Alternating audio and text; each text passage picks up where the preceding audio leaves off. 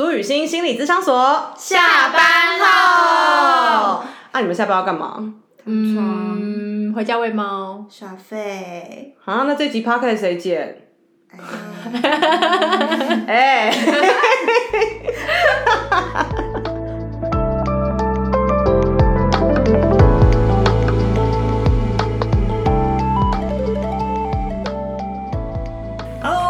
大家再度回来，我们苏予昕心理咨商所下班后，我是予昕，我是瑋茹，我是齐轩。大家看过山道猴子了没啊？绝对看过，绝对看过，而且已经几几千万次观看。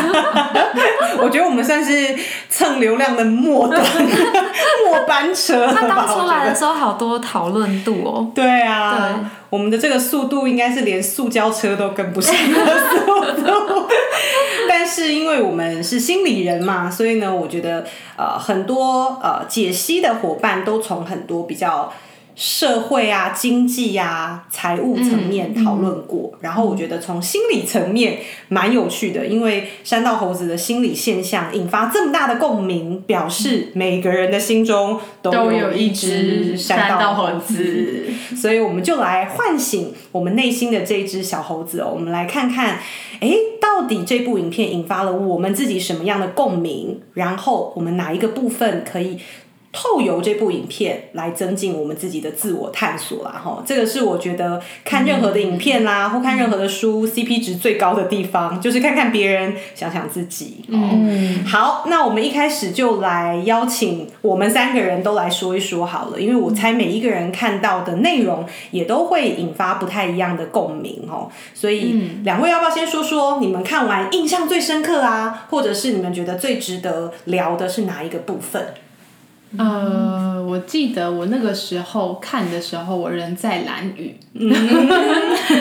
就是是在一个已经是很很很很 chill， 然后其实没有太多的压力的状态下，然后我就跟我的伴侣讨论到这个影片，然后他就说：“哎、嗯欸，你还没看过？”我说：“我对，我还没看过什么的。”然后我就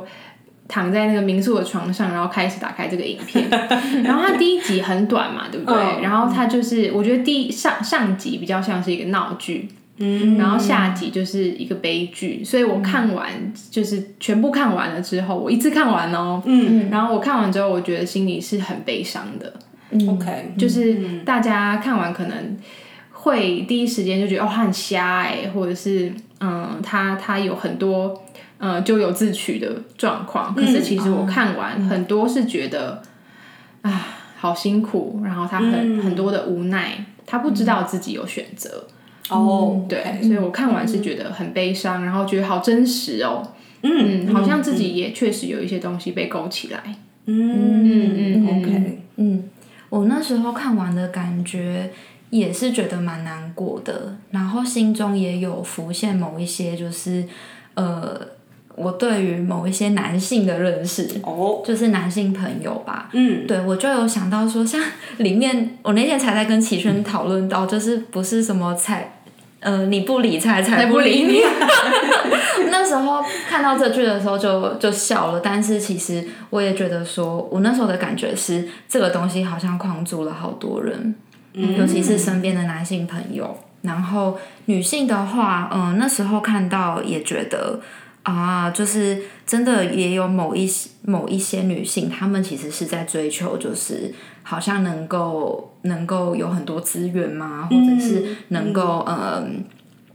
就是好像能够当网红嘛，就是好像想到了蛮多就是一些我对于某一些男性跟女性的看见这样，嗯，对对对。然后你在讲的时候我想到就是那个影片里面不是有两个女主嘛，对，然后第一个女主就大家就会说什么她很很很渣女啊、嗯、很坏啊什么之类的、嗯、然后可是我就一边会在想说对啊，为什么他要用这种方式生存，嗯嗯，就是他一定也不开心，因为他很难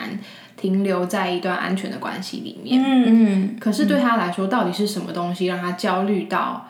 哦我要不不断的找，我要一直是更好的，嗯，对，然后大家怎么看我的这个伴侣、嗯、就是为什么就是这个焦虑到底到底怎么了，嗯 ，OK， 嗯，所以好像两位都看见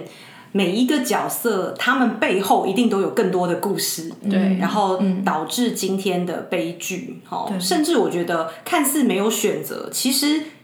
也代表他做出了好多选择，没错，对，他认为那是唯一解、嗯、所以他就是一个选择接着另一个选择，然后走向了一个也许是毁灭的方向。嗯嗯，好，那我自己最有感觉的其实是两个字，就叫速度。嗯，速度、嗯哦、我觉得这整部影片上下集给我一个充满速度感的感觉。嗯嗯，然后不光是赛车机车这件事情、嗯、啊，型号越厉害啦，或者不是塑胶车、嗯、可能就会比较快啊等等、嗯、我觉得里面包含比如说对于社群平台的经营，嗯嗯，那一种追求成功的速度，然后他卖贴纸，对不对？他不愿意降价、嗯、因为我想要用更快的速度赚钱、嗯、对，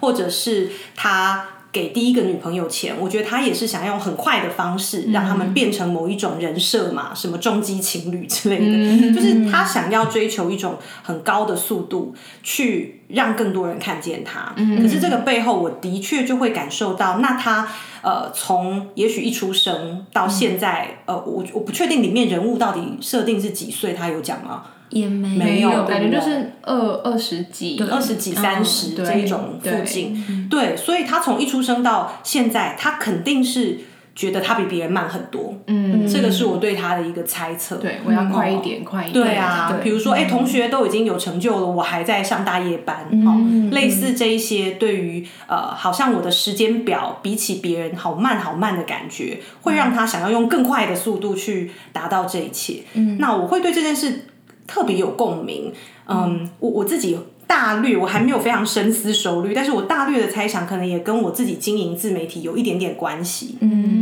嗯，因为一开始经营自媒体的时候，我真的有一段时间是非常被那个经营的速度，也就是你的粉丝量、嗯、你的触及率所绑架。嗯，然后你每天都会去看那个数字到底上升多少，甚至有的时候会下降哦，因为你人数还很少的时候，嗯、你会看到怎么有两个人退追我，我说了什么？我做了什么？我今天文章写错了吗？这样就会有好多好多对自己的怀疑，然后呃，在这些数字化底下，我们好多事情都会被蒙蔽，比如说你原本他他那个衣服上那四个字大家还记得吗？莫忘初衷你的初衷绝对会被忘记在追求速度的这条路上，在你贴上这个贴纸的时候你已经忘记了对，所以这件事情或者是这整个影片让我们这么有感触，因为好像我们每一个人都会有某一些部分是被挑起的。嗯、哦、嗯，好，那我觉得也邀请大家说说好了，就是你们看见山道猴子他在这一段人生历程上他们可能经历过哪些困境。我猜有一些困境是影片里面已经播出来的、嗯、但是我想邀请，毕竟我们三位都心理师嘛、嗯、我们最爱的就是去猜测或者是探索那在你来到我们面前之前，你你生你怎么样生存的，或者是你经历过什么样的人生、嗯、我想要邀请大家脑洞大开，就是我们可以一起去猜猜看、嗯、那听众朋友也陪我们一起去猜猜看，就是山道猴子这样的一个人，他可能在什么样的家庭或背景下长大，然后经历什么样的、嗯、呃成长经验这样子。我嗯、呃、印象好深刻，就是那个这两部影片里面其实有好多的时间是带到他的那个房间嘛，你们、哦、你们记得吗？对，那个、啊、破烂的房间破烂的房间，然后家徒四壁，然后嗯、呃、就是一扇窗，然后窗帘打开、嗯、有时候看得到外面的月亮或什么的，可是我看完就会觉得，对啊，他的家人呢、嗯、就是他发生了什么事、okay. 就是整部全就是从来没有提到这个，对、嗯、然后这个就会是很吸引我注意的地方、嗯、因为等于他的家庭在、呃、此刻对他来说是完全没有任何功能的。嗯嗯嗯，所以嗯，大家应该就可以想象，就是他他应他该会有多么的孤独，就是他已经觉得啊，我的我的亲密关系已经我我被背叛了，嗯，然后我跟我的朋友就是好像我们志同道合，可是其实我们又总是在比较。那他的他的呃情绪的支持从哪里来？嗯，然后谁为他在他很很受伤的时候，其实帮只是帮他煮一顿饭，帮他开个灯，嗯、就是其实都是非常基本的，嗯、呃呃、我们在生活上的需求。对。可是好像没有人为他做做这些。嗯，嗯真的。嗯。嗯嗯，你这么说，我想到，我记得我那时候看的时候，我一直在观察他到底是怎么跟人互动的，就是比如说他跟兄弟讲话，然后他跟他的女朋友讲话，或者是他为什么要跟他在一起，就哎这个妹子好像还不错什么的，嗯、身材不错，嗯、然后又又会去跑山什么的，就是嗯，我那时候观察的是说，哎，我好像没有听到他们是靠近的。嗯嗯嗯，就是那个对话好像都是在说，哎、okay. 欸，你看你我的车又怎么样怎么样了？对，然后你要怎么做，嗯、你要怎么做才能够成功啊？你们做不到啦，要像我这样子什么的。就是我、嗯、我一直感觉到的是，他好像在关系里面其实跟人跟可能是蛮疏远的， okay. 或是他不知道怎么跟他们建立。对哦，甚至有一段就是我记得他的兄弟住院了，嗯、然后。然后我那时候也想说，哎，他他怎么想这件事的？他又想去看他嘛？嗯。然后或者是他借钱的时候，好像也只是用说是不是兄弟，是兄弟就要挺啊。嗯，对对对，嗯、好像很难去讲自己的困难这样。嗯，没错，嗯、我的确感觉山道猴子他活在一个想象别人怎么看他是好的。嗯嗯然后他活在那个人设啊，或者是形象里面，嗯，那这就会让我去猜测说，或许他的成长过程也是非常表面的，嗯 嗯, 嗯，就是或许他的爸爸妈妈很少去关心他，哎，儿子今天过得好吗？你今天经历到什么？嗯、那你感觉怎么样？可能更多的是说啊，怎么又考这么烂？嗯，啊，你隔壁那个小明怎么可以考这么好啊？你怎么都是这样？嗯，那、啊、你还有什么可以赢别人的？嗯、哦、嗯，我觉得很多的父母都会用这种很表面的条件，嗯，来让我们去定义自己。嗯、哦，所以当我们没有对于自己的感受啦，对自己真正内在的需求有经验探索，那我们真的非常有可能像猴子一样，就活在这些条件式的，嗯、呃、表面化的一些物质啦，或者是现象当中。嗯、对，所以我我想到的，除了他的家庭一定蛮难提供他比较好的经济背景之外，嗯嗯、我也觉得可能也因为这都有连带关系啦，比如说爸妈都忙着赚钱，对对 对, 对，然后可能他爸爸妈妈也因为这件事情夫妻很常有争执，嗯哦嗯、所以山道猴子也许在内心早就种下我不相信会有一段值得信任的关系。对，嗯，这也是我会去猜他爸爸妈妈的一个情况。嗯嗯，可能那个房间以外根本就是还有其他的房间，但是在他的视角里面，就是我只有那一间房间，对、嗯，就那里面只有我。嗯嗯嗯，没错，嗯，嗯这个感觉是现在很多。要说年轻人嘛，好，我自己应该也算是年轻人，就是我们我们这个世代会很容易陷入的一个困境，因为、嗯、呃，我们觉得建立关系好像就是呃手机上啊、嗯、社群上啊，好像这是比较快速的，有没有讲到快速嘛？嗯，就是这比较容易，这比较快。我要打开门去跟我的父母讲一。讲讲话互动、嗯嗯、哦，那很痛苦，嗯，所以我们有很多方式可以遁逃。哦，嗯，没错，嗯嗯嗯，好啊，那我觉得这一部影片也引发很多观众的呃喜欢，好，或者是对于他们的一些共鸣，很多就是对于这种男性形象。尤其比较刻板印象，大家就会说直男形象好像有一些刻画齁，比如说讲话都很多脏话啦齁，然后或者是透过在兄弟之间手呃同侪之间互相贬低，嗯、然后来好营造自己比较赢过大家齁这一些内容，然后甚至是好像把伴侣当成一种门面吗？齁、嗯、就是装饰品。嗯然后来显现自己的优越感等等，这一些性别、哦、然后透过山道猴子塑造出来。山道猴子请问我变成阿梅姐了，猴子猴子猴子都一样哦。对，所以呢山道猴子他呈现出的这个直男的形象，你们觉得有没有什么原因，或者是你们怎么看待？嗯、什么原因怎么看待、啊、对啊，我我我昨天跟我的好朋友们吃饭，然后他就跟我讲到一个，他就他就讲到一个词，他就说哦，因为他他是他是同性恋这样、嗯，然后他就跟我讲到说，呃，什么什么直男臭。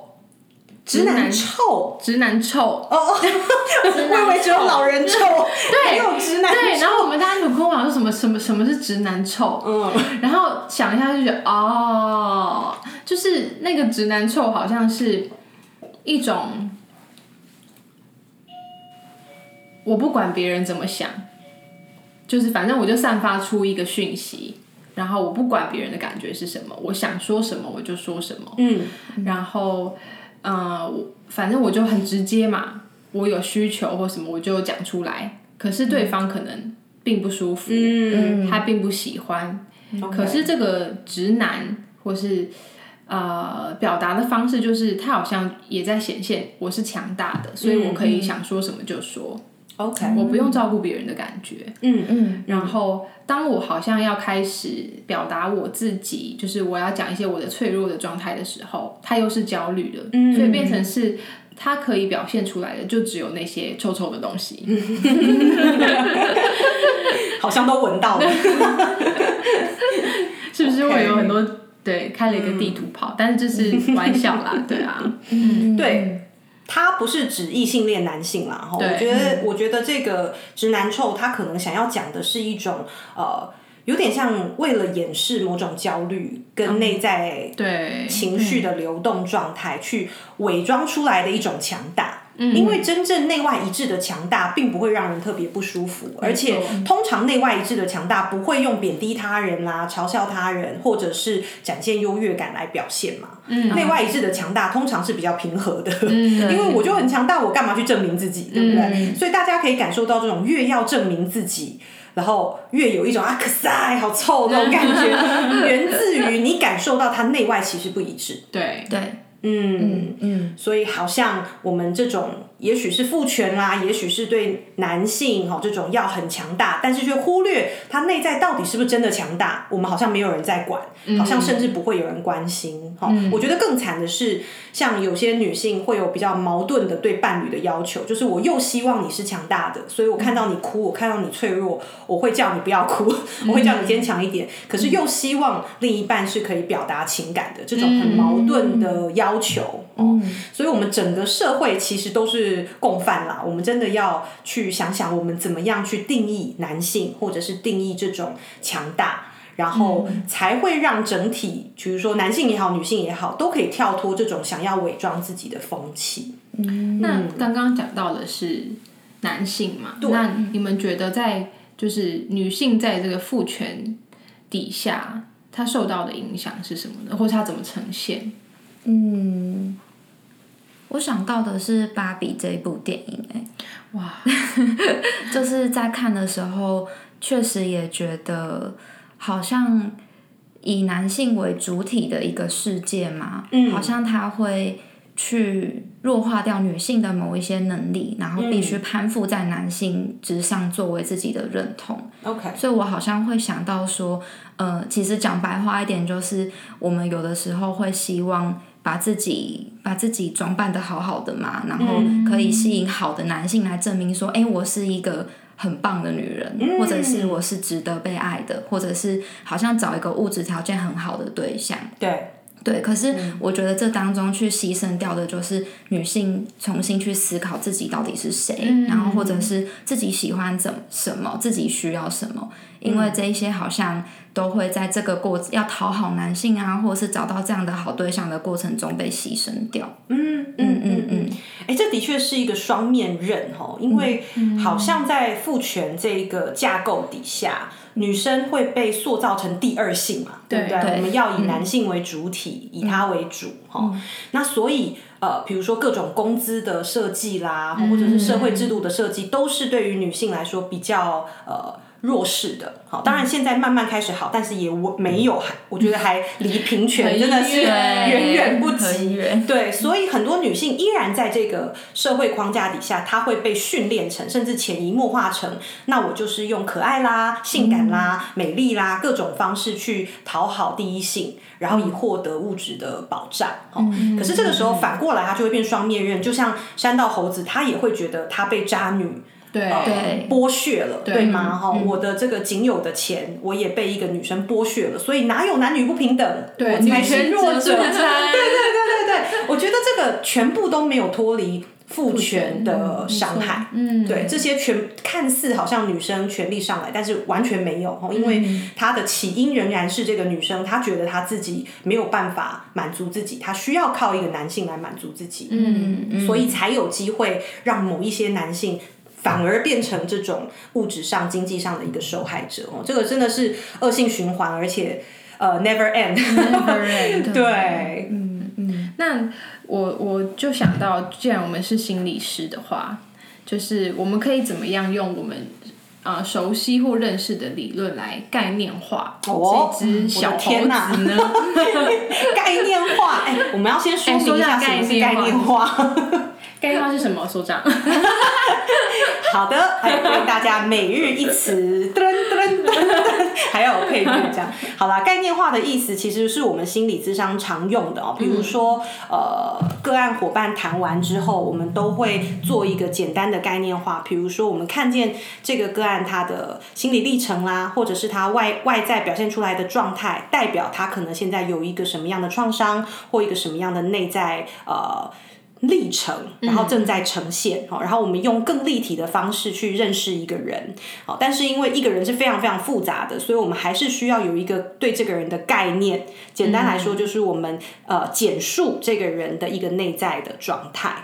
但是概念化呢，每一个学派都会有他看这个人的方式。嗯，比如说大家最认识的弗洛伊德爷爷，对不对？他就会用这个人的潜意识的状态，有没有什么被抑制了，嗯、对不对？有没有什么防卫机转，或者是性的驱力啊，对，性的驱力啊，嗯、然后本我、自我、超我啊，哈，这些理论去概念一个人。好，所以两位，你们看山道猴子，你们会想要用哪一种理论，然后去呃分析或者是呃说明，跟大家来聊聊。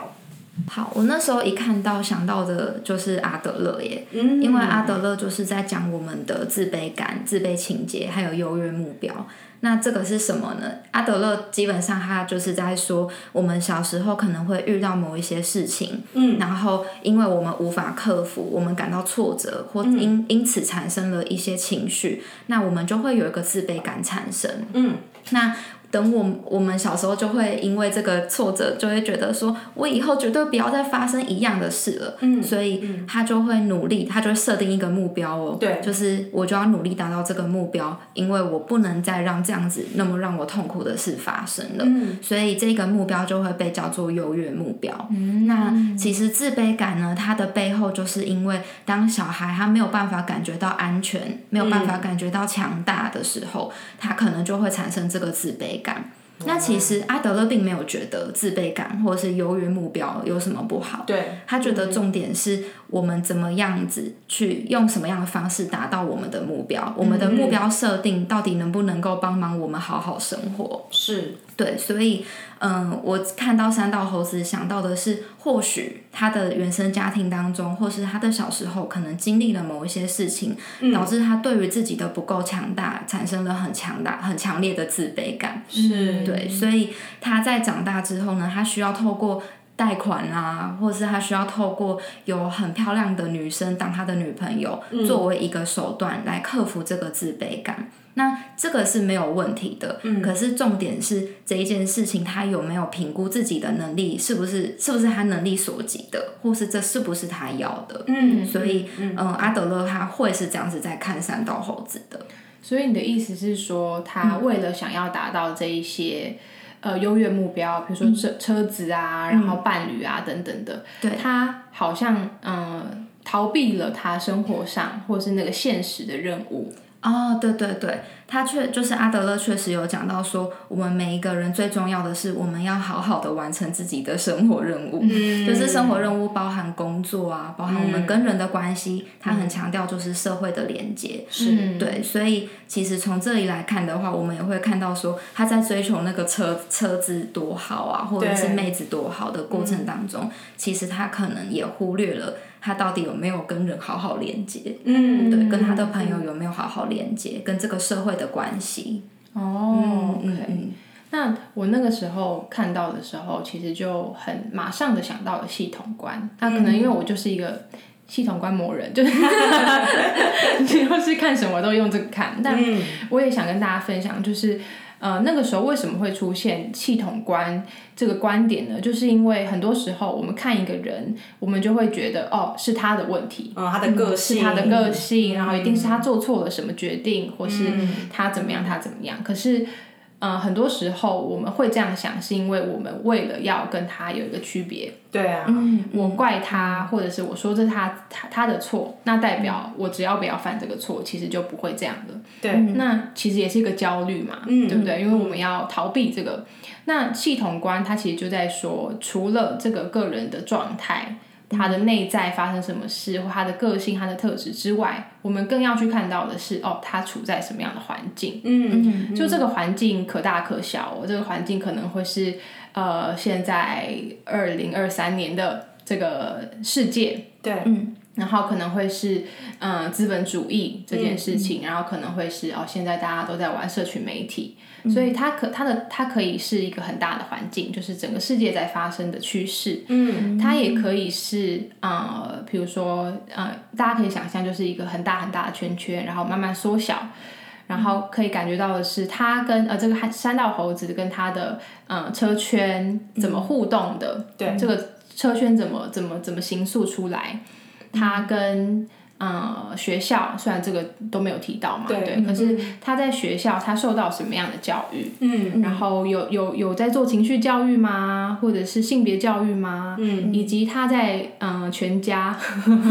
这个大夜班这个工作环境的特性，这其实都不是他能他能选择的，都是他被给予的。嗯，对。然后，可是很多时候我们不会看到嗯、呃、这些环境。这个系统对我们产生什么影响？嗯，对。嗯、那再更小一点的系统，就会是他的家庭嘛。那就像我刚刚前面讲的，就是我们几乎没有看到这个东西。对对。然后这也会导致，呃，在最核心、最核心个案的内在，其实是混乱跟匮乏的。嗯，对。但这个混乱跟匮乏，其实有很多时候不一定跟他有关系。嗯，只是他被。嗯嗯嗯告诉哦，这个世界其实应该长什么样子，你要怎么样叫做成功，叫做优越，嗯，对，所以当我们用这个系统观去看的时候，我们就会把那个视角拉得很远，嗯，拉远了看就会知道哦，他的身上发生了什么事情，有时候根根本是我们自己，我们自己甚至也不会发现的，嗯，正在被什么影响着，嗯嗯嗯嗯 ，OK。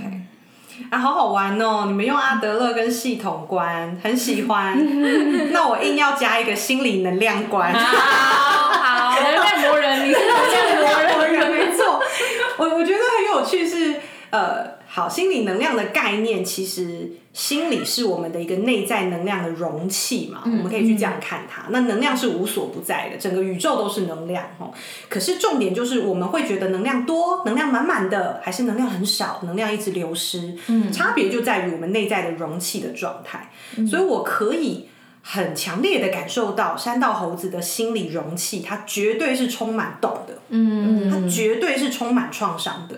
然后这些创伤有的有在影片里讲，嗯、对不对啊？失恋啦，或者是、嗯、呃被人家比下去啦，没有钱啊等等，有一些创伤是影片没有讲，我们刚刚猜的，可能他家庭对他的不支持、嗯、忽略，甚至嘲讽、羞辱都有可能。嗯、然后这些创伤就让他定义了他自己。譬如我一定要成功，我一定要有钱，我一定要有什么厉害的车，什么样厉害的伴侣，我才是够好的。这个会，这个创伤暂时定义了他，嗯，可是他没有发现这个是创伤来定义他，对，而不是他最真实的样子。嗯、哦，或者是他呃最本质的状态哦，所以他就会开始用这个创伤来呃形塑他自己，嗯嗯，所以他开始做的选择都是基于创伤的选择，对，那这个就容易让他越破越大洞哦。这句话是我们非常常听到的，嗯、就是好像滚雪球一样，他的问题就是会越滚越大，洞也会越破越大。所以无论他生活中、呃、或者是他遇到的机遇，其实是在给他灌能量进去的、哦、像他第二任女友，我们看到都觉得、欸、其实是个 good girl， 对不对？她其实是个好棒的女孩子，然后可以给他照顾，然后是很真心很真心的关心他，他给他灌入非常多的能量，可是因为他自己的破洞，他能量也留不住、嗯哦、所以回到用心灵能量观去看我们、呃、我相信山道猴子其实是个有能力的人、哦、我, 我在里面我看到他其实对于比如说 I G 的经营他是有一套想法的、嗯、然后对于这个车我猜他也是努力在练的、哦嗯、所以他其实是有一些能力可以做到他想要达成所有的成功，可是顺序不太对、嗯、顺序第一步永远都是去理解我们这个心理容器发生什么了、嗯、这些洞在说明什么是什么样的故事、嗯、我们要先去看见它，我们才可以知道怎么样去疗愈这些洞，